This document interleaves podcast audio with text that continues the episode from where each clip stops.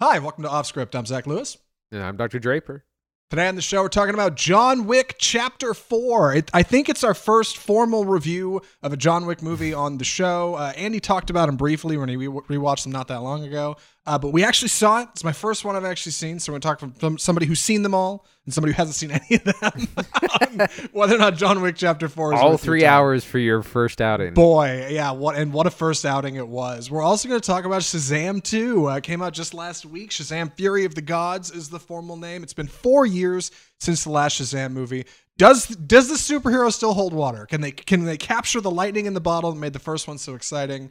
Are they out of gas? Uh, we're going to talk about some trailers that are coming out. Uh, Pixar's got a new trailer out for their new feature. A uh, new movie from Paul Schrader came out today. And actually, believe it or not, tomorrow, Wes Anderson's new trailer is dropping for Asteroid City. But we're, we're doing this on a Tuesday because that's when we do the show. And before we get to all that, we need to get to the news. Our first thing this week uh, Apple is about to spend $1 billion getting into movie theaters. What is this about? Uh, from the studio that makes Ted Lasso, apparently getting into theaters is a big deal. We talked about this last week with Amazon. Uh, Andy, what what why does Apple want a piece? What, what's happening? There's a two pronged attack for this this reason. Uh, number one is to get more subscribers. Apple feels like if they do some theatrical releases, they'll create a bigger footprint, make more awareness because they only have about 30 40 million subscribers as opposed to like 250 million that Netflix and Disney Plus have.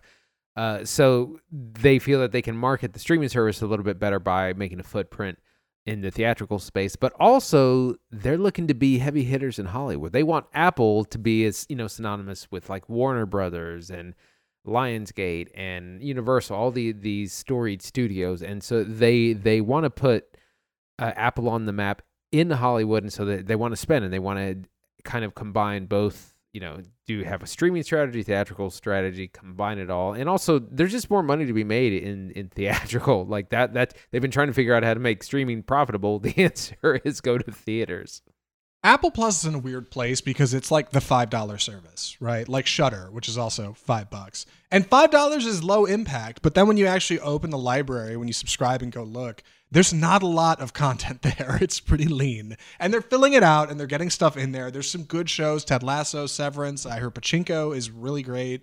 Uh, but they need they need they need something right like they, they need an angle here because all these giant companies are figuring out that making streaming content is really expensive so you've got to start getting return and Apple and Amazon seem to be chasing the theatrical game, which is interesting because Netflix seems to lean away from it. Uh, when we saw Glass Onion for the show, we had to go see it in like this tight one week window when it was only running in 600 theaters in the US. That's how we saw it theatrical. Otherwise, Netflix wants it on Netflix, they want you on their platform. Um, why do you think Netflix is leaning away from this while Apple and Amazon lean in, Andy? Well, they've they've they've said that you know they prior- prioritize their subscribers over anything over over theatrical and the they were accused of leaving a lot of money on the table with Glass Onion uh, because that movie was so popular. And if they would have done a proper theatrical run, they probably could have made a huge amount of money on that and then put it on their their service anyway. But they're but I think also being a leader, they don't have to worry as much about they don't have have to worry about gaining new subscribers as much as everyone else.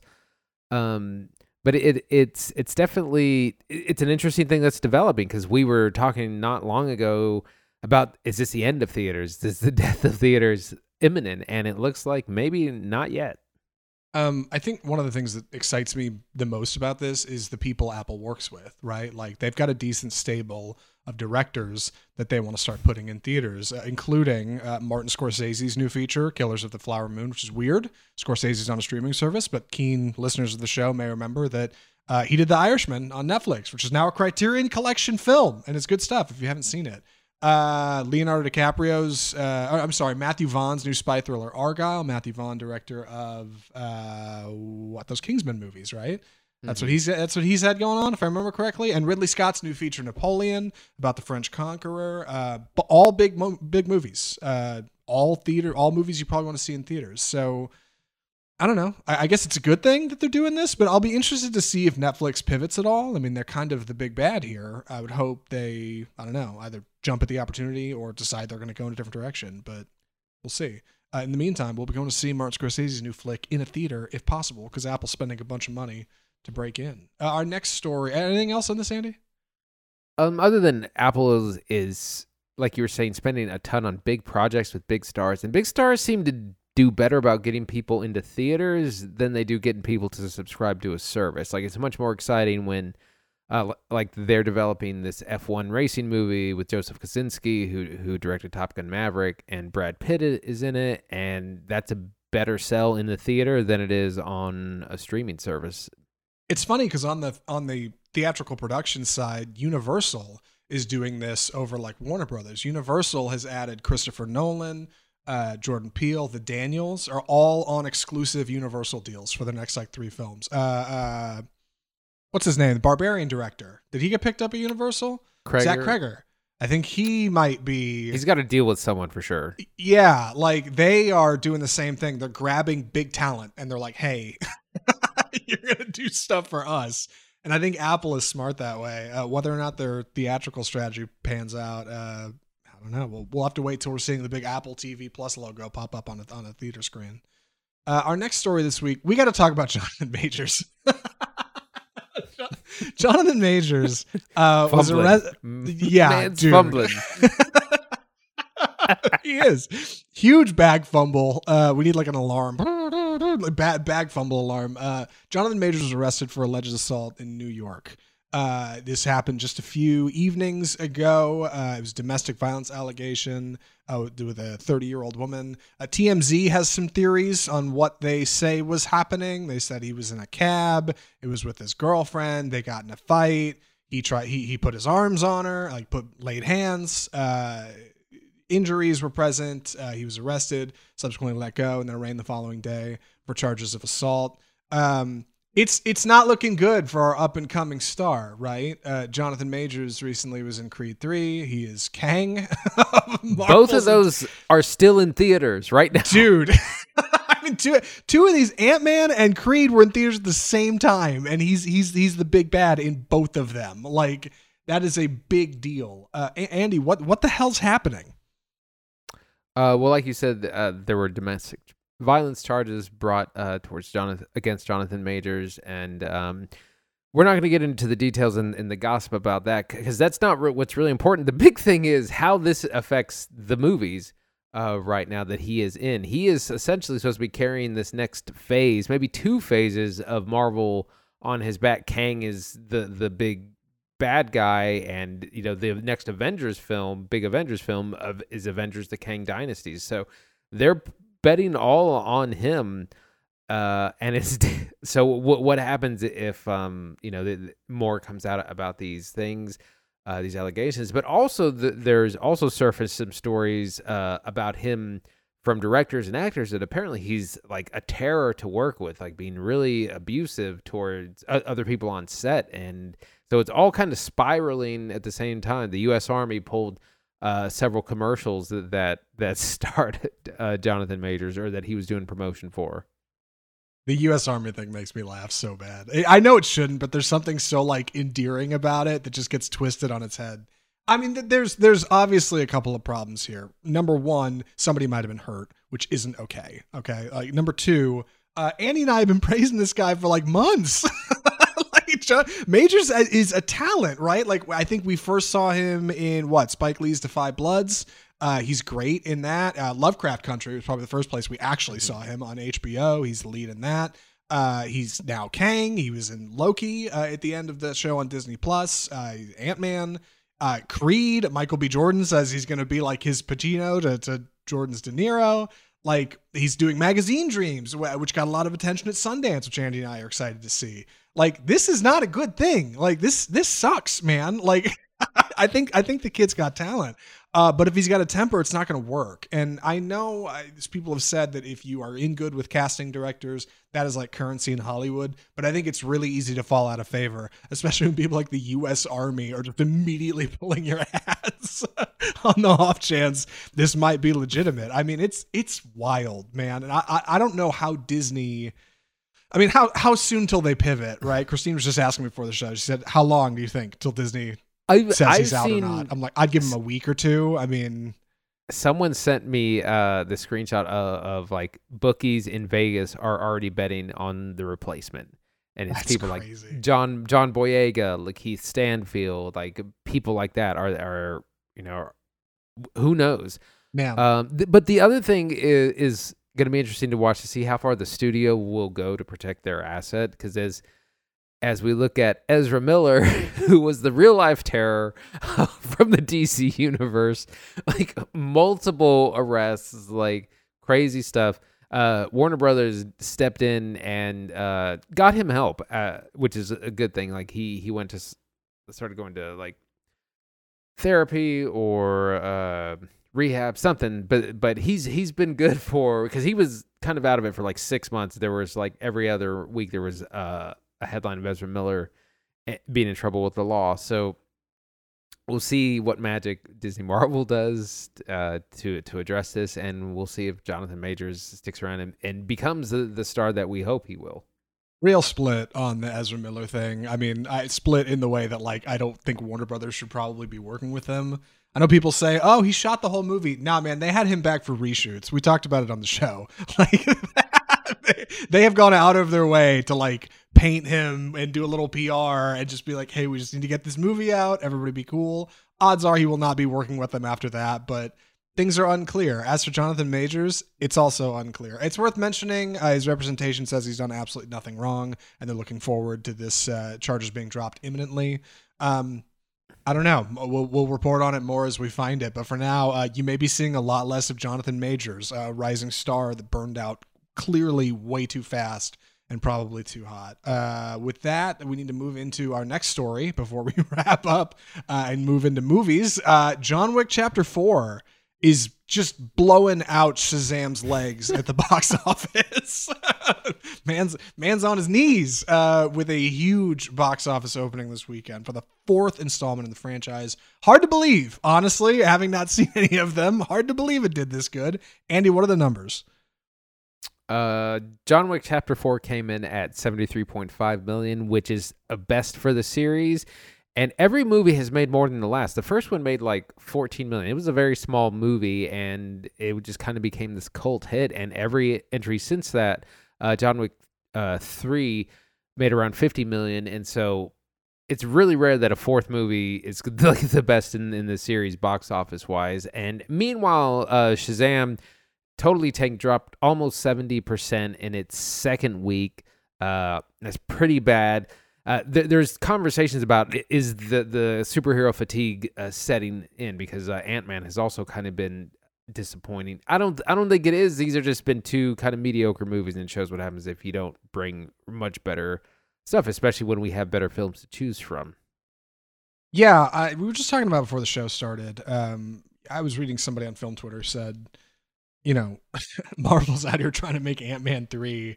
And meanwhile, American audiences are seeing the likes of Avatar and Top Gun and RRR and even something like John Wick 4. And it's like, it just doesn't, comic book movies are not measuring up anymore. And like, even if you're going to be something endearing like Shazam, which got a lot of warm reception when it came out in 2019, right? It's been a minute since the sequel. And I, think people are just a little tired, right? Like I think super fatigue, super fatigue, starting to set in. Uh, one thing I did see that I think might be a good, like, real measure of of where people are at is I want to see how well Guardians Three does.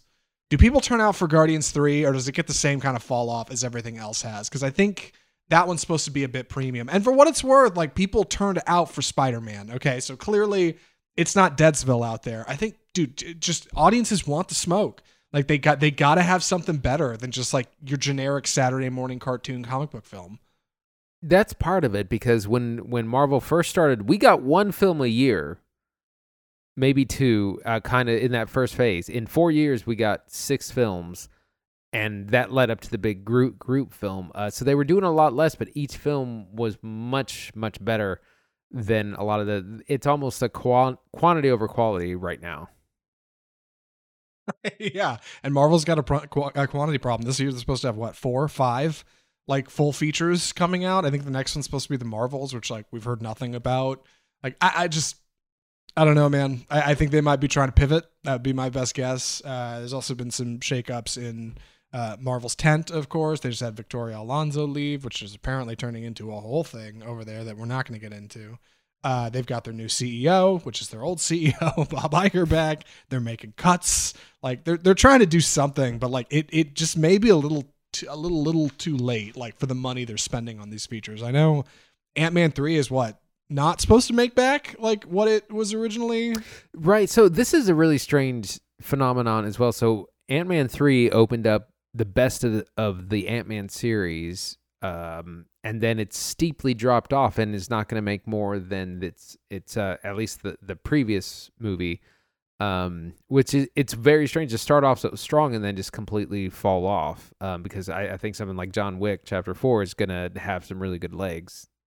Yeah, uh, it, it, I mean, it's definitely definitely had a great start, and I know that like second week fall off is like a big big measure for me of like how things do because if a movie is not doing that well, it may have a fine opening weekend, but then like nobody comes back in week two. Ant Man had that problem. Shazam has had that problem. With that, should probably just talk about John Wick 4. Uh, Andy's taking the summary on this one, um, which is perfect for me because I'm going to be honest, it's a little dense sometimes having not seen these movies. a little intimidating. But uh, it's, it, well, shoot, Andy, take it away, please. John Wick, Chapter 4. I don't sit at the table. Your family does. Please pray for me.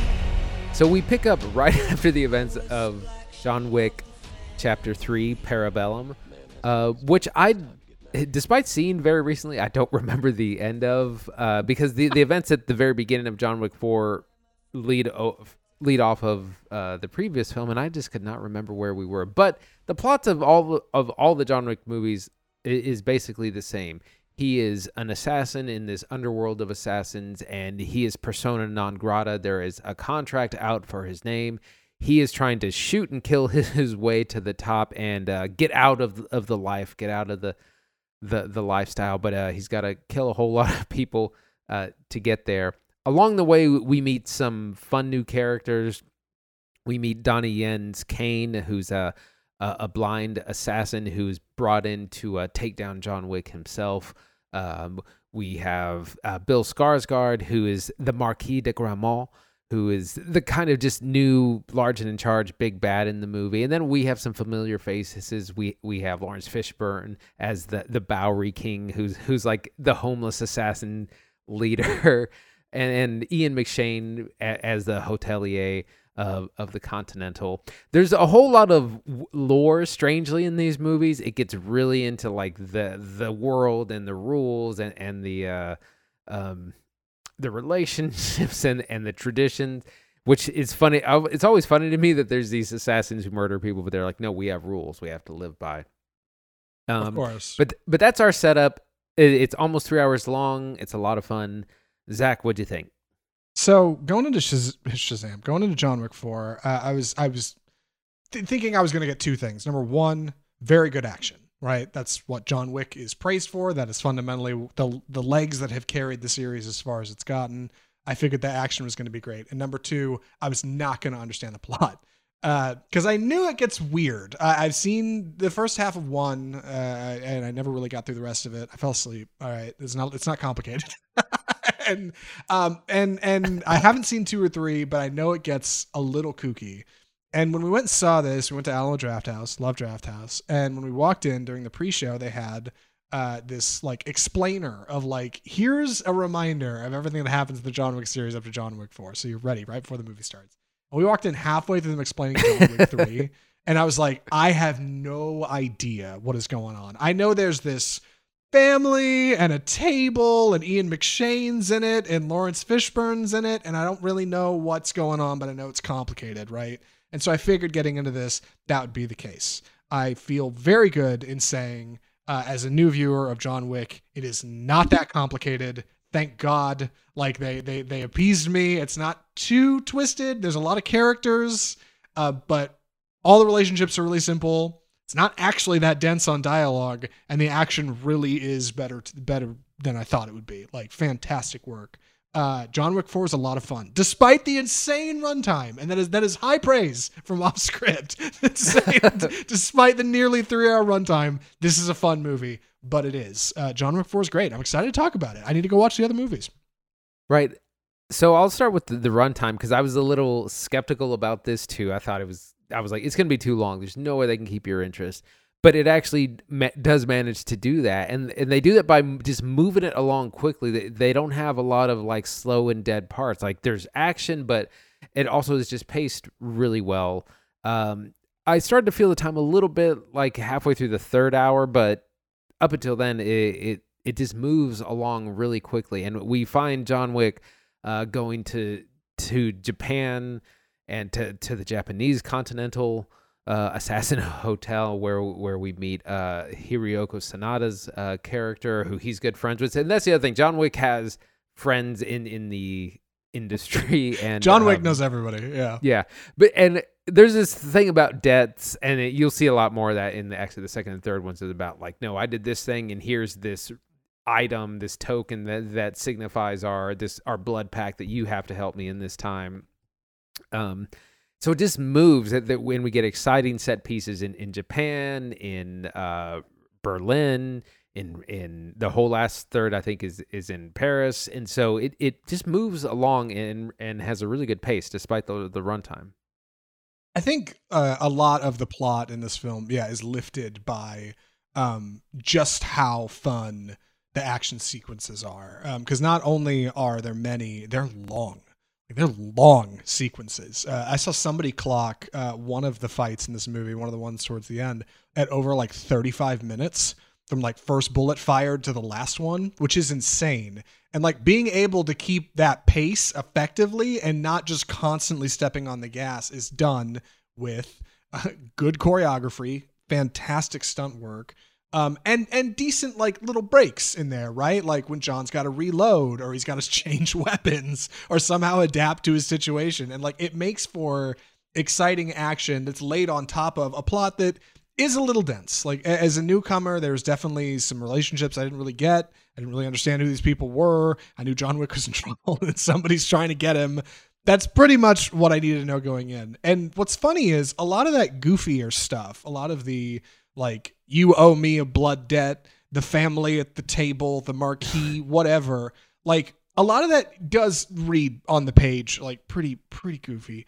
But like I don't know, like like a photo that like you turn the saturation all the way up, like you can't help but like like what you're seeing because it looks so good. Like fantastic set pieces, great production, like great. uh What am I trying to? do? Great sound stages they're shooting on in productions, production design. Uh, um, like they this movie was expensive. And like every dollar is on screen. like even when he like John is just like in a room chatting with Donnie Yen. Like if you're watching the Facebook Live, you can see it. Like they're in a cathedral with a million candles. like just for the simplest thing. So even like a conversation that isn't like particularly exciting, like is just visually gorgeous to chew on. Like and that I think is such a great barrier um, for somebody who's new and doesn't really know like what exactly they're getting into because you don't have to worry so much about who owes who what. Like it's not that complicated. Like Yeah. like uh like like Just the bullet time in Tenet. Yeah. Don't really don't don't overthink it. Like just just just watch it and enjoy enjoy what's on display here. So what I wanted to say about the, this first act is that there's a lot of like kung fu movie tropes that, that are thrown in that, that like that's what the first third uh, almost the first half feels like when they're in, in Japan because there's like oh you know the uh again the blind swordsman which is basic basically Caine's character Donnie Yen and then uh, just the, the way p- characters talk to each other there's like the old friends turned enemies there's the you killed my master i have to get revenge there's all it's heavily heavily influenced Blackmail. Oh yeah. um by, by old kung, kung fu movie genres and and tropes and modernized and put into this world and it just works so well. It, it works so much better than than i had thought. Like i i, I turned to zach during this first act right before the first big action uh, set piece and i was like oh my god oh my god it's about to start. It's about like It's about the to go build down. up the Yeah. build up is so good in that that first act. And it just also just looks so cool. Like john the john wick universe has done a good job of making everything look like the coolest thing you ever saw Yeah, uh, this obviously is due to I think uh, the fantastic direction of Chad Stahelski, who's at the helm once again. Uh, he's directed all of these features. Before that, he had directed nothing. He's a stuntman. That that is primarily where he comes from, stunts. So when he makes a movie, he's like, it's gonna be stunt heavy, and it is. In fact, one of the things that surprised me about John Wick 4 is how little Keanu Reeves' character actually speaks. Uh, I think he has the least speaking lines out of any of these movies. That's what I'd read somewhere.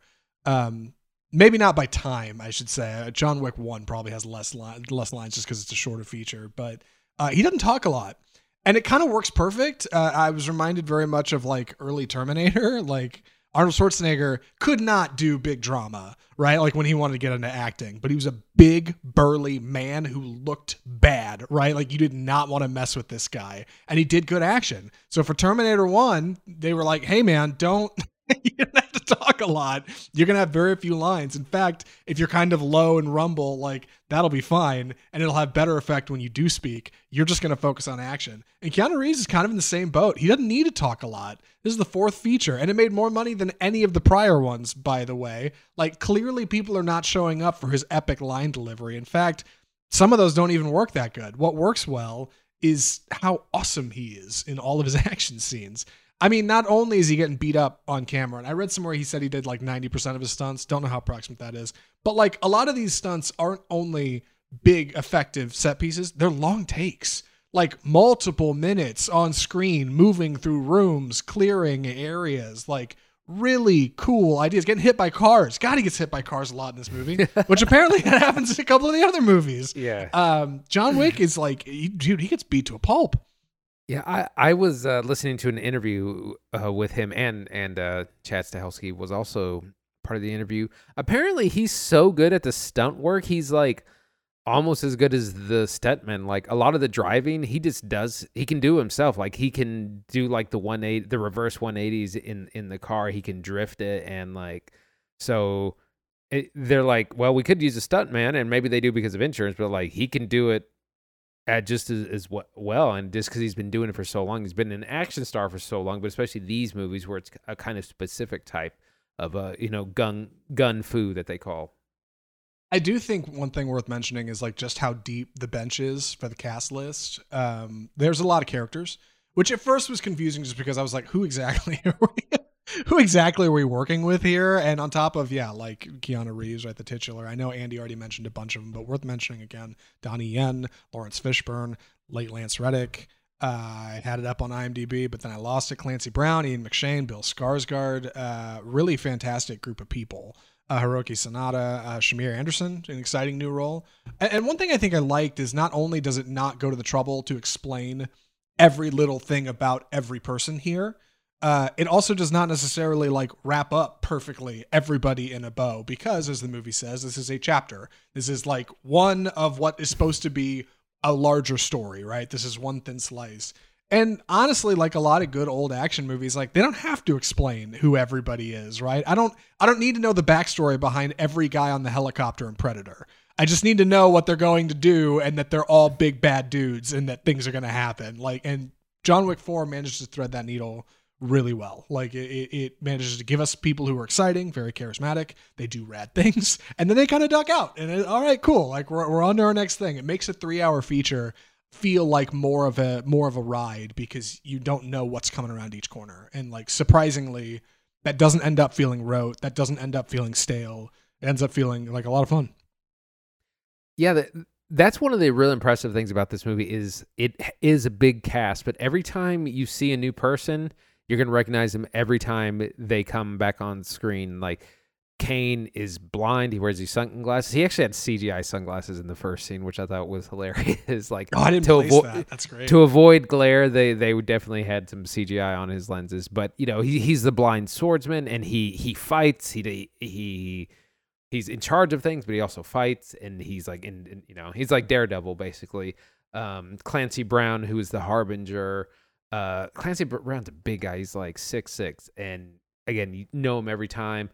Bill Skarsgård is the Marquis, immaculately dressed. They just they do such a good job of introducing new people, having them be really different characters and looks, and and you remember all of them uh, throughout the movie. I, one thing I wanted to mention before I kind of wrap up because I am running out of things to say, but I want to talk about things that are memorable uh, in this feature because I, I was thinking about like two hours into it. Um, you know, you've seen a few set pieces, you've seen more than a few action scenes at this point. Like you've seen some rad stuff, and there's really great visuals and really great set design and really great actors. And I was thinking, like, what's to jump out here that I'm to remember in like a decade, right? Like, not not like memorable, like you're doing dishes next week and you remember, oh yeah, it's that cool scene in John Wick Four or something. That like really is exciting. Like, what's what's to happen here that's really different? Um, keep an eye out for a scene. it's an action set piece uh in the third act that is really stunning really stunning work like man if they could if they could do more creative things like that i'd be really excited and i don't know if john the other john wick movies have that but one thing i do know john wick 3 had was a lot of mysticism which i'm hearing uh I don't, know. I don't. Andy, did, did people go for that then? Because that's not really No, it- here, it and I think it's better for it. So the second movie, I think, hits the sweet spot if it gets into the lore a lot more, but it's not ridiculous. The third one kind of goes off the deep end, yeah, and he like goes on this, you know, drug fueled trip out to the desert to some guy who sits above the table, and he makes a deal with him to, you know, so he doesn't die and then gets back into it. It's it gets really kind of weird in that third movie, and they dialed it back here to be more about like relationships and debts and that kind of thing. Yeah, I think it might be. I think it's a really good mix. I'd be anxious to go watch John Wick 2. I'm sure three's fine, but like I said, I I saw the last half of that little explainer. Like, here's everything that happens in John Wick movies, and three looks real intimidating on on the surface. Like, oh god, it looks like there's a lot going on there, but I don't know. It's probably not that bad. Uh, all in all, I had a lot of fun with this movie. I think I'm ready for recommendations. Andy, any uh, any other thoughts? Well, the last thing that we have to talk about is, of course, the action. Of That's course. why it's the, the big sell. That's the main reason people go. Absolutely. Um, I, I was a little worried because I was like, well, I've seen three of these movies. Is it gonna get old? Is am I gonna get tired of watching J- John Wick beat people up? And it really doesn't, um, because they find new and exciting ways uh, to kind of present present these things. Uh, they have these really cool sets. Like I said, the first third is like uh, a a kung fu movie, and there's uh like there's there's no guns. It's all like bladed weapons arrows like that kind of things. You got really cool um bad guys to fight. It's almost too cool. I was saying this i was like i think that opening uh it's like a 20 minute action sequence. I think that that's actually kind of the coolest part in the movie the first in, in the first act. But it's they th- sorry. There's just so many different set pieces and they're all so good uh, there's fights in Paris. There's a fight in a club in Berlin, uh, and it they just keep it um, interesting. There's cars, there's guns, there's fisticuffs, there's like I said, bow and arrow, bladed weapons, everything else, and it's just uh, it keeps you excited the whole time. Yeah, it's really something else. Like I I really, uh, I I think uh, the action and, and really the production design like is jumped out at me in this movie. Some of those some some of those fight scenes are in, like in the most bananas of places. Yeah, this like art gallery hotel in in in Japan uh, with this like insane lighting that flows out the whole place. Uh, that Berlin dance like nightclub is so great. It's like it's like in this room that's like covered in waterfalls and like people are dancing despite like insane amount of gunfire like just bananas like just just wild stuff and yeah any anytime i thought this is too goofy i didn't care because like i would see something that was subsequently awesome and it would it wouldn't matter i mean once it, it's like if you turn something mediocre all the way up to 11 you stop caring that it's mediocre because it isn't anymore suddenly it's turned up to 11 and it's really fantastic and like that and tremendous action makes John Wick 4 a really fun time. Like I, I really enjoyed it. Any other thoughts? Uh, no, I'm ready. Andy, would you recommend John Wick Chapter 4? Absolutely. Highly, highly recommend. Especially if you're a fan of the series, you're going to love it. The runtime isn't too long despite being almost three hours. It's exciting. It's fun. It's got a lot of dark humor. Uh, we got a lot of fun new characters. It keeps you engaged the whole time. And if you've never seen a John Wick movie before, you can just jump right in. Like that's the really great and kind of unique thing about it. Yeah, I'm in the same boat. Like, having not seen any of these movies, I can say confidently it is intimidating because it feels like there's a lot of lore and that runtime is scary. Don't worry about it. it's not going to bother you at all. Uh, it's a ton of fun. And I think if you're a John Wick fan, you're going to be really pleased with it. Um, whether whether you go for the mysticism or not, like I think this movie does something really cool. Um, I can't wait for what's next. I, I know they got God. They're talking about a universe now, right? Like Ana de Armas is doing a thing, and I heard something about a limited series they want to make. Like this is this is quickly getting eaten by the Hollywood machine and becoming like a multifaceted universe. Uh, I'm gonna have to go back and watch two and three, and I guess one. I didn't need to go back and watch one, but I feel like God, one has got to be so far removed from the movie I just saw, right? Like, there's no well, way. it's- I mean, it was a tiny film. It was Yeah. a tiny film. Like the action isn't as good. The effects aren't as aren't as good. It's it's a little bit of a, of a chore to get through. And I mean, that movie's almost ten years old now, so it's a little dated in its look. But um, the second one is, is is really good. The third one is really good production wise. It just gets kind of weird. Uh, but other than that, it's phenomenal. We're going to be getting a lot more of the John Wick universe for uh, years to come. Yeah, like one, I think is such a simple idea that you could spoof it, right? With somebody like Nobody starring Bob Odenkirk, which was a fine movie, by the way. Um, but like nobody can spoof this. Like John Wick 4 is doing something really tremendous, uh, and it's good stuff. I can't wait to see more. And speaking of things we want to see, uh, we got to talk about trailers. So some upcoming stuff. Andy, you mind uh, introing this for me? It's time for the trailer part. So we have several trailers to discuss. We got three on, on our menu. We're, we're going to start with Elemental, which is the new Pi- Disney Pixar film. Uh, we see we're introduced to this world where there are elementals: earth, fire, wind, water, heart, captain, planet. Not quite, but but we we get those four main elements, and they live separately. This is what we learn: water lives with water, fire lives with fire, earth and air. They don't interact because they're dangerous. You know, uh, they they can hurt each other, and so they spread apart. Uh, eventually, we see a, a water character accidentally interacts with a fire character, and they develop a friendship, and they get close. But uh, of course, it's like uh, you know, people from different worlds, and they can't be together because of their differences, but they ultimately probably will. Um, that's kind that's kind of our setup for that movie. The animation looks really cool. The character design is really awesome. I'm really excited for it. It does remind me a little bit of Inside Out, though. Oh my god, does it remind you of Inside Out? It reminds me of a totally different Disney movie. Um, but Inside Out's a good one. Yeah, I, I think the biggest issue I have with Elemental is it, is it looks a lot like a movie we've already seen before. Andy would say Inside Out, I'd say Zootopia. Um, Yeah, the idea of a bunch of yeah different creatures all, that are all humanoid all living amongst each other in a high-tech city that don't really get along but do their best to like make do and and and survive on systems that have been built around like the the the uh eccentricities is that a word? Of uh, all the different animals right? Like in, in zootopia it's animals here it's elements. Uh, you may remember the teaser it's been out for a little while. Uh, our lead uh, fire character uh, gets on a like a like a subway train and walks down it and walks past a bunch of kooky characters set to a, a bouncy song from British pop artist Picard. Uh, this looks okay. Uh, it, it looks all right, and and I don't think it's going to do poorly, but I do think there's a good chance Disney just puts this on Disney Plus again. Which I, I, I think will just relegate Pixar to like your Disney Plus dust, baby. Like you're not doing anything Oh, in theaters. Death Uh, by Disney Plus. It's crazy, right? Like, but Disney is so pushing their Disney animated features. That is the new direction. And I think they just lifted a lot of the talent from Pixar to make that happen.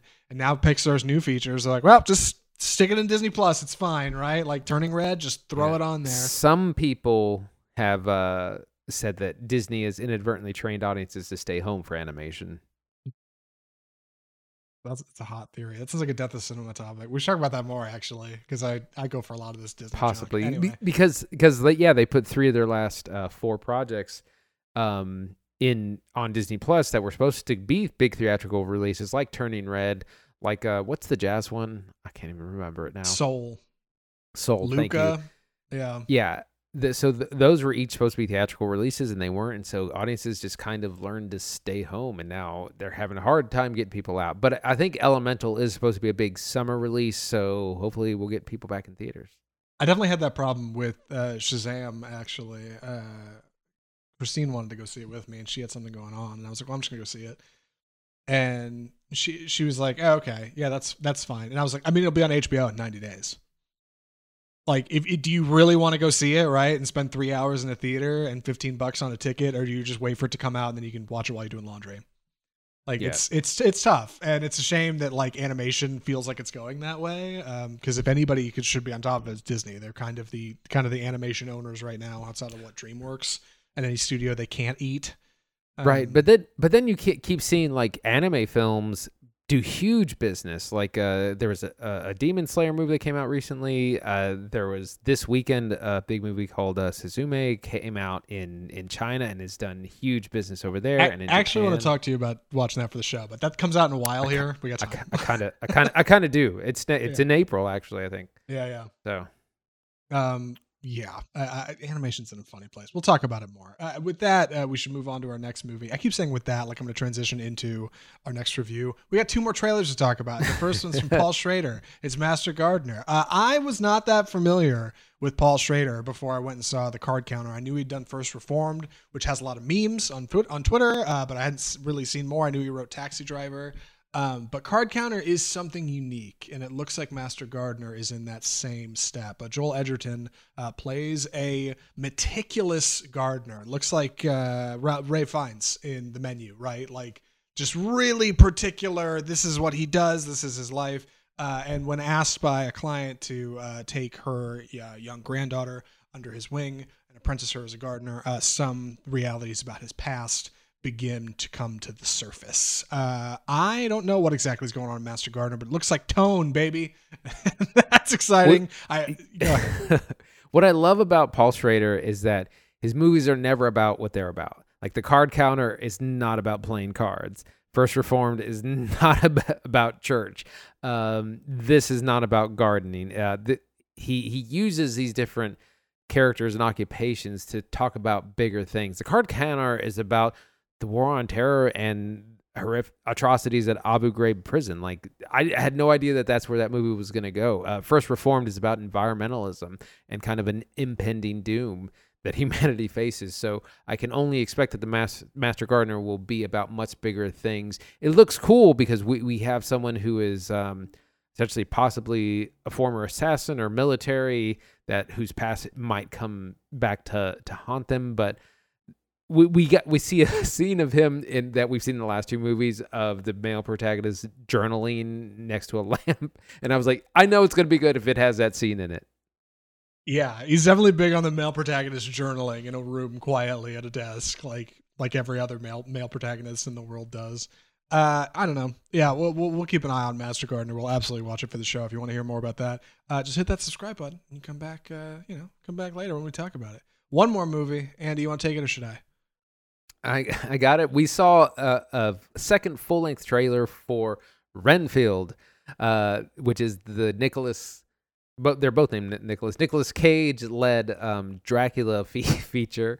Um, Nicolas Cage, of course, plays Dracula himself, which is going to be brilliant. And Nicholas Hoult, who we know and love for Mad Max Fury Road and a bunch of other other films, will be playing his henchman Renfield, who's kind of been uh, cursed to to wait hand and foot on on his master Dracula for the last hundred years, and he's looking to get out of it. But in a kind of modern twist, he's like in therapy and he's trying to tar- break this toxic relationship with Dracula. Um, but this trailer has a lot of action in it, and it looks kind of give us a little bit more of the tone. It's definitely going to be an action comedy. Uh, Awkwafina is in it as well as a security person and looks like her and Nicholas Hoult are, will, will have a, a love story as well. But it just looks like so much fun and looks so ridiculous. And Nicolas Cage in this the most ridiculous Dracula uh, costume outfit and look. I mean, he just gets to go off the way we love when he does. Yeah, I when we had originally talked about this movie, I, I was excited about it because I we just read about it somewhere and we were like, hold on, Nicholas Hoult, Nicolas Cage are doing a vampire movie. That sounds fantastic. Uh, and then the first trailer came out, and I was like, ooh, okay, that maybe looks a little goofier than I expected. Second trailer looks way better. And I mean, a, a good trailer will make the difference, right? Like between whether you perceive a movie as good or bad. Oftentimes, people don't even end up seeing the feature. Uh, so I'm pleased to say trailer two looks a lot better than trailer one, even with uh, Creep radio- from Radiohead over the top of it. Uh, I like that Nicholas Hoult looks like he gets a little bit of a backbone in this one. Like the first one, he's just a total pushover. Like it's like a miserable protagonist to watch, and it actually looks like he's got some, you know, some legs. Uh, Cage gets a lot more opportunity to be like camp cage and camp he is uh, there's a bit of him like possessing and exploding a priest in this trailer with like the goofiest body explosion i've seen. And and, and like it's an r-rated feature and like i think that is where it's going to find its audience. Like if it's trying to do, to like advertise like a pg-13 crowd i just don't think you're going to get them like i think Yeah. you need to lean in. Like Yeah, cage is I- leaning in and go for it. I would have been so disappointed if this was going to be a PG thirteen fe- feature. Not not that like blood and gore and violence is, is what you need for a great film, but if you're going to go for this kind of of, of camp, you're going to have to make up for it with the gore. Otherwise, you end up in Megan territory, which, which was fine, but that movie would have been a lot better as as a hard R. I I think. Right. Megan Megan knew exactly what it was. And like that's that's what people want, I think, is like just authentic experiences. If you're gonna go for it, go for it. Right? If you're gonna if you're gonna be Megan, be Megan. If you're gonna be Avatar, be Avatar. If you're gonna be an R rated camp comedy, like be an R rated camp comedy. Don't phone it in. And like I think that's what's gonna work here. If it works. Well we'll have to see. It's it's a weird one. I don't know how it's gonna do at the box office. but with that, we should move into our final feature. Uh, I'm going to be taking the summary on this one, so please excuse my clumsy delivery. Uh, the movie is Shazam: Fury of the Gods. Champions of this realm can do nothing to stop us. You are very menacing. I just want you to know that. So Shazam 2 follows the events of Shazam 1 that we saw in 2019. Uh, Billy Batson uh, still turns into adult superhero Shazam, but now uh, his whole foster family does it with him, save for the parents, of course, who are completely oblivious that all of the kids they watch all turn into superheroes and fly around and save Philadelphia. Philadelphia is, of course, worth mentioning here because it's very much the setting of Shazam 2, much more than New York City in Scream 6. I'm happy to say. Like, it actually feels like they actually shot out there and did things. Uh, Philly is overtaken by a giant, a giant dome and an evil force uh, when three mystical uh, mystical gods or goddesses I should say uh, arrive from an alternate universe of, of history and lore and mythology and, and Greek monsters uh, minotaurs and cyclopses all that kind of thing uh, to steal what I believe is a wizard's staff that then it turns into the apple of Eden that they got to plant to grow a thing honestly it's a little complicated yeah, But it what's- gets super complicated. it gets really complicated. But what's important to know is Shazam, I think, has always been a bit lighthearted, right? A bit goofy, a bit comic booky. And Shazam Fury of the Gods firmly plants a foot in that direction by saying, look, we're not the Dark Knight. We're not the new Superman movie. We're certainly not a Zack Snyder film. We're something all our own. We're Shazam. And the question is, can Shazam 2 manage to grab and hold on to what Shazam 1 had? Uh, Andy, what'd you think? So there are things in this movie that work, and there's a lot that doesn't. It was kind of middle of the road, but it wasn't terrible. It wasn't like Black Adam where I was just like bored and rolling my my eyes. Uh, I think it has a strong cast and strong characters, but just the plot is all over the place. Like as you were explaining it, I was having trouble remembering because it's so convoluted, it's so complicated. The the daughters of Atlas come down and they have to get this thing and then get this person and then break this thing and then plant that thing. And it's all excuses for, you know, to use a lot lot of CGI effects um which don't look all that great. Uh, but the, the but there are parts that work. It's really funny. I think there are a lot of good jokes uh, that land. Uh, I didn't have a very full theater, but it, it would work pretty well in a larger theater. But just the, plot is just all over the place, and I just couldn't really follow it. And I love this stuff. Like I I've read Shazam comic books. Like I'm I'm very familiar with this genre, and I love it. And I was still like, ah, what is going on? I do want to talk about like this movie's positioning in the comic book like fervor that people have kind of fallen out of it seems lately along with where it is after black adam. We talked about that a little bit last week uh, but i want to talk about it more uh, towards the end of this review. For now let's talk about the film right? That's that's what's important. Uh, so billy batson is growing up all right? And he's soon going to age out of his foster home. And doesn't really know his direction right? Uh, the movie actually opens with him talking to a, pe- a pediatrician uh, like a therapist uh, about this kind of imposter syndrome. Like, hey, I- I'm supposed to be the leader of these group of superheroes now, and there's all these other superheroes like like Superman and Aquaman and Wonder Woman, but I don't feel like I match up to any of them. And then as a foster kid, I don't feel like I can really hang with everybody else, right? Um, the movie doesn't really continue to run into any of that. it actually pivots right around there. Uh, two, uh, Freddie Freeman, who is played by Jack Dylan Grazer in the movie. Uh, you might remember him. He's from the first movie. He's the kid with the, the crutch, handicap, and then he turns into Adam Brody. Uh, he calls himself Captain Every Every Power in this movie, which is funny. Um, and this movie really like is kind of his movie, which is weird. Uh, uh, Asher Angel, who plays Billy Batson, he's he's got like four scenes out of like Shazam mode, which is Zachary Levi, right? Meanwhile, Jack Dylan Grazer like is all over this feature. Uh, he falls for a girl at school, uh, and it turns out that is a, a bit of a ruse, and he ends up being kidnapped, and he loses his Shazam power, and Billy and friends have to save him. Uh, he gets a lot of lot of opportunity to kind of like flourish on screen and do exciting things. Uh, uh, meanwhile, our three villains, uh, This say, is getting so complicated. it's getting really complicated. I know. I'm sorry. Uh, uh, our three. I'll wrap it up. Our three villains, uh, played by Helen Mirren, Lucy Liu, and Rachel Zegler, a newcomer from West Side Story, uh, all arrive, and they are there to dominate Philly, uh, which is weird, and and and take back the power that Shazam Blue sky given. yes, that's that's the whole thing. Yeah. That you can't see in any exterior shots, like because it's just a blue sky, unless they actually fly up to it, and then you can see the barrier. But it's fine.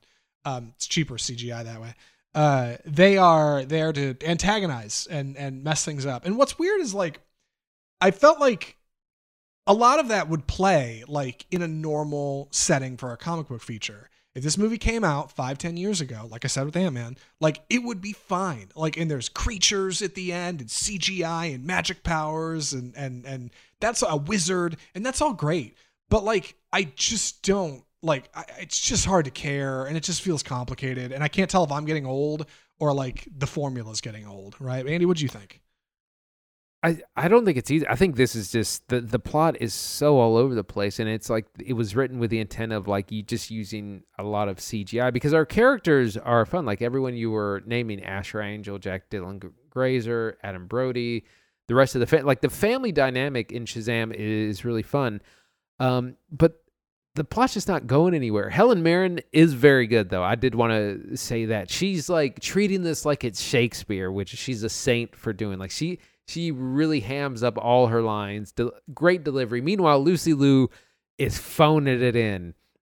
Like she's so bland and so checked out. It's funny because I remembered her voice from one of the Star Wars Visions thing, and I was like, "Oh, that's where that bland voice came from."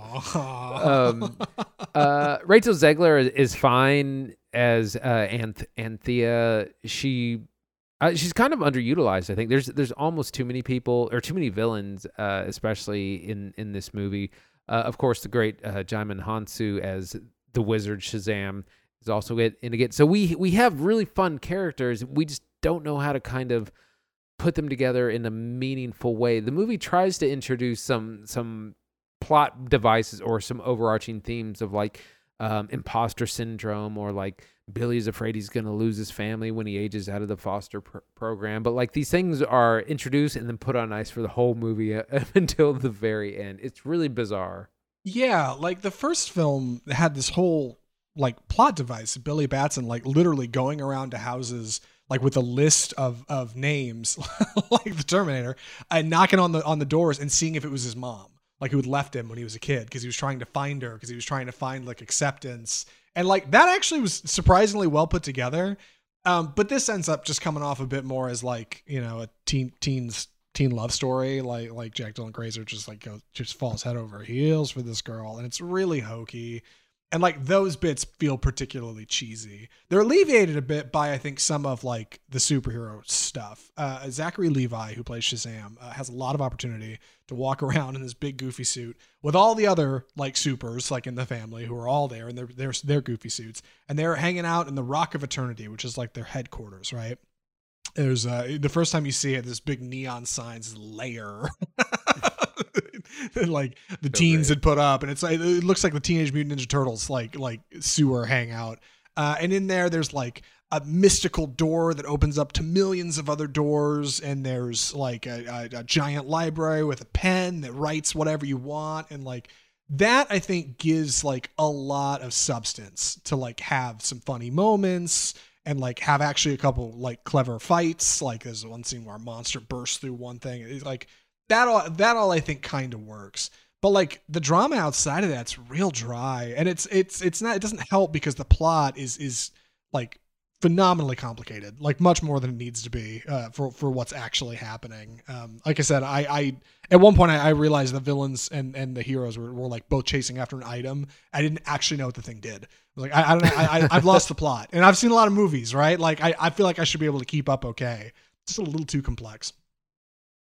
Yeah, it, there's just too way too much going on. Like I said, th- th- there's too many characters. I think over overall. In in the first one, the family was a little bit more in the background, but now they're all kind of super superheroes, and so it's just a lot of people to keep up with and have on screen.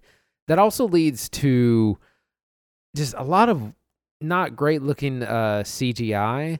Uh, there are a bunch of CGI monsters that eventually pop up. There's like this big tree that's like spreading throughout the city, and it's just like kind of overkill. There's this wooden dragon.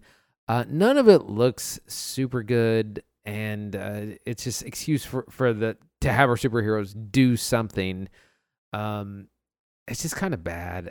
Also, the product placement in this movie is like shameless, absolutely shameless. Yeah, it's rough. Zach, take it away. Uh, no, you're absolutely right. Like it, it, the product placement feels like a cheap TV show, which is funny because that's where uh, Zachary Levi gets all his experience, right? Like playing Chuck on the NBC sitcom Chuck. He did that for years. Uh, and he definitely falls into that role really well as like the hapless everyman who now has this like greatness thrust upon him and has to try to like figure out how to make it work. And he's funny and he's like humble but like he just comes off as a little dumber than I think he was in the first movie. Uh, He's it's so the, dumb. Yeah. It's it's the Ash from Evil Dead problem, right? And every subsequent Evil Dead movie, Ash gets dumber up to like Army of Darkness when he's like one of the three Stooges. Whereas the first one, he's like a reasonable college kid who's like got a head on his shoulders. The second one, a little goofy but tough. Like and, and this one is he's kind of in that space. Like he's he's tough, but like he's not that funny. like a lot of his lines don't really land. Like whereas in the first one, I felt like okay, like he's he's you know he's a kid and he's growing up, but like they don't they don't thread that needle as good here. Like he he feels a little too disconnected from like his Billy Batson counterpart, who again is barely on screen. Like God, I feel bad for Asher Angel. Like he must have gone to set so many days seeing Jack Dylan Grazer on the on like the call sheet. Yeah. just never just never on there, man. It's crazy. Yeah, Jack Dylan Grazer has the the real drama, the real world problems. He he is worried about aging out of the out of the foster program, being kicked out of the house and the fa- and the family when that happens. He he's worried about the imposter syndrome of not feeling like a, a superhero. Um, but yeah, for some reason they make when he turns into Shazam, he's like a moron and he acts like a 13 year old, not like a 17 or 18 year old. And it's just, it's really bizarre. And the thing is, the comics aren't like that. Like Billy Batson is, you know, a younger person, but he's not a moron. And also in the comics, they kind of just keep him in Shazam form most of the time because that's that's a little bit easier to, to, to deal with. Uh, but they've gone with this, uh, you know, big like the movie big um, dynamic for this, and it, it's like kind of starting to not work. Yeah, it, really isn't. I, I do think like one more thing I, I want to say. Like I do think this movie does make an honest stab at being a quality comic book feature in a way that a lot of comic book movies don't, right? Like I feel like a lot of comic book movies, especially on the Marvel side, will harken back to elements from the comics, but they kind of phone it in. Doesn't really reach out and grab it. Whereas I feel like a lot of the things that happen in Shazam are probably very honest to Shazam comics, which I haven't read, so maybe I'm wrong. But like the the Rock of Eternity, like their layer, right, where the whole Shazam family hangs out. The whole Shazam family, right, like all of them being there and having adequate screen time, like they feel like their own little like Avengers or Justice League um, Steve, the pen that writes all their magical letters for them, like Shazam's ability to bounce in and out at will, like all of that feels very much like it came right off the like, like right off the page. But I just don't think people want that anymore. Like I don't. Like I I, I don't care. it's that's not enough to get me excited. I, I need something yeah. different. Like same is not good enough anymore. Shazam was a character that he he needed his own solo movie that we got to introduce the character, but then he should kind of be a side character from here on out. He that's how he is in in the comics. He's largely part of the larger group ex- efforts, but he and I think more recently he's probably had some solo runs, but he works better as, as a supporting superhero. Yeah, and if you get Shazam as like a supporting hero in a movie, like you probably get away with not even hiring Asher Angel. You'll just use a Zachary Levi version, right? Like that'll be That'll be the whole thing, which is again criminal because he's fine in the first movie, but like they just went in a different direction. O- I think overall, that yeah, I think that's what'll happen from here on out. If they use this character again, they're just gonna leave him in Shazam form. One more thing I want to talk about for recommendations, though I feel like if you're listening, you probably have an idea of where we're headed with this. Uh, I want to talk about this movie's position, like after Black Adam. I, last week, I kind of asked about it. I said, Andy, what do you think? Well, you, Andy had seen it last week when we did the show. We just kind of did real, real quick, soft first impressions, and asked where you thought it was, like following Black Adam and how Black Adam might have affected this movie. Uh, there's been a bit of a dust up, like online, uh, since with Zachary Levi making an Instagram post saying that uh, The Rock uh, fun- functionally saying the rock tanked this movie. Like he the rock decided he wasn't going to be at the end of it and and shazam was not going to show up in the rock movie. There's going to be two different things. And i wonder do you think the do you think black adam took some of the bluster of this? Is it just that it was four freaking years and the pandemic like lost all the smoke for shazam? Like what what's happening? Why why do you think people are just not or, or is it the it's a- format? Is it people just don't care about this this comic book thing anymore? I th- I think it, it took too long to come out. Four years after the original, it needed to come out two or three years. Um, I think it's kind of all of the above. The, the Rock complicating things. Black Adam is the nemesis of Shazam. He's the one who should be in this movie. He was supposed to be in the first movie, and then The Rock got involved and didn't want to play with, with the smaller name people and superheroes. So I think that's definitely hurt things. Luckily, th- The Rock has kind of because Black Adam did so poorly, uh, I don't think anyone really wants to work with him or think he's, you know, just let him call call the shots. Um, I don't think pe- pe- people are, are tired of, of superhero movies. They're tired of mediocre ones, uh, that's for sure. And other movies are doing better things. They're like, you know, things like Top Gun or Avatar or John Wick or Scream. Uh, you got other movies trying to raise the quality of what they do to kind of compete with it. Uh, one thing's for sure, like it is it is nothing short of hilarious how bad like the Black Adam bag fumble has turned out for Dwayne Johnson. Like he, dude, he's come off as a villain so bad. I think a lot of people are starting to turn on that like warm impression they had of him. They're like, oh yeah, Dwayne Johnson's a great guy. Now they're like, I don't know, man. Like he kind of grabbed the Black Adam situation, did not work out. And apparently he was tough to work with on Fast and Furious. And like, I just, I, I don't know. Like he's come starting to turn into a bit of diva, you know, behind the scenes. Yeah, absolutely. Uh, he was calling the shots on who could and couldn't be in his movie, and uh, who could be in others. Like he said, he wasn't going to show up in the Shazam movie, um, and then just man, just way too much control for someone who's not proven in the superhero space. So what got, it's what got uh, Edward Norton thrown out for a while. He was real finicky about being in the editing room on all of his movies. And uh, after he did Hulk, Marvel was like, we're not doing this. And uh, pushed him back a ways. But regardless, uh, we got to talk about whether or not Shazam's worth seeing. Andy, would you recommend Shazam Fury of the Gods? I would say save it for streaming. Uh, definitely, if you're a, a fan, if you're a comic book fan, you're probably you probably already seen it. If you're unsure, uh, just wait till till it's on HBO Max. It's uh, it. There's no no reason to run out and see it. It does have good characters and a, a good cast. They're just kind of wasted on, on a plot that's confusing and doesn't really go uh, nowhere. yeah, same boat. Wait for streaming, like if you want to see it. I, honestly, I don't think there's anything here that's like really stellar. You need you need to turn it on and watch it anyway. Um, but when it comes out, I mean, if you like the first Shazam, and a lot of people did, very warm reception on the first Shazam.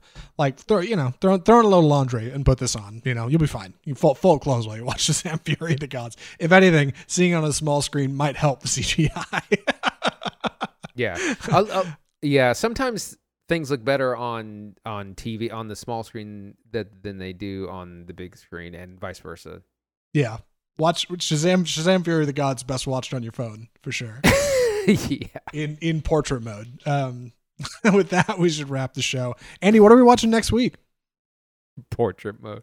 Uh, Dungeons and Dragons: Honor Among Thieves. That's the big new release. Comes out this Friday, March thirty first. Theaters only, starring Chris Pine and a cast of others. And we're also going to be taking a look at the Oscar winning documentary Navalny about the poisoning of uh, the Russian spy Navalny and everything involved with that. I've heard this is an excellent documentary. Uh, it's only 100 minutes long. It's on HBO Max. So we're going to check that out and see how it is next week.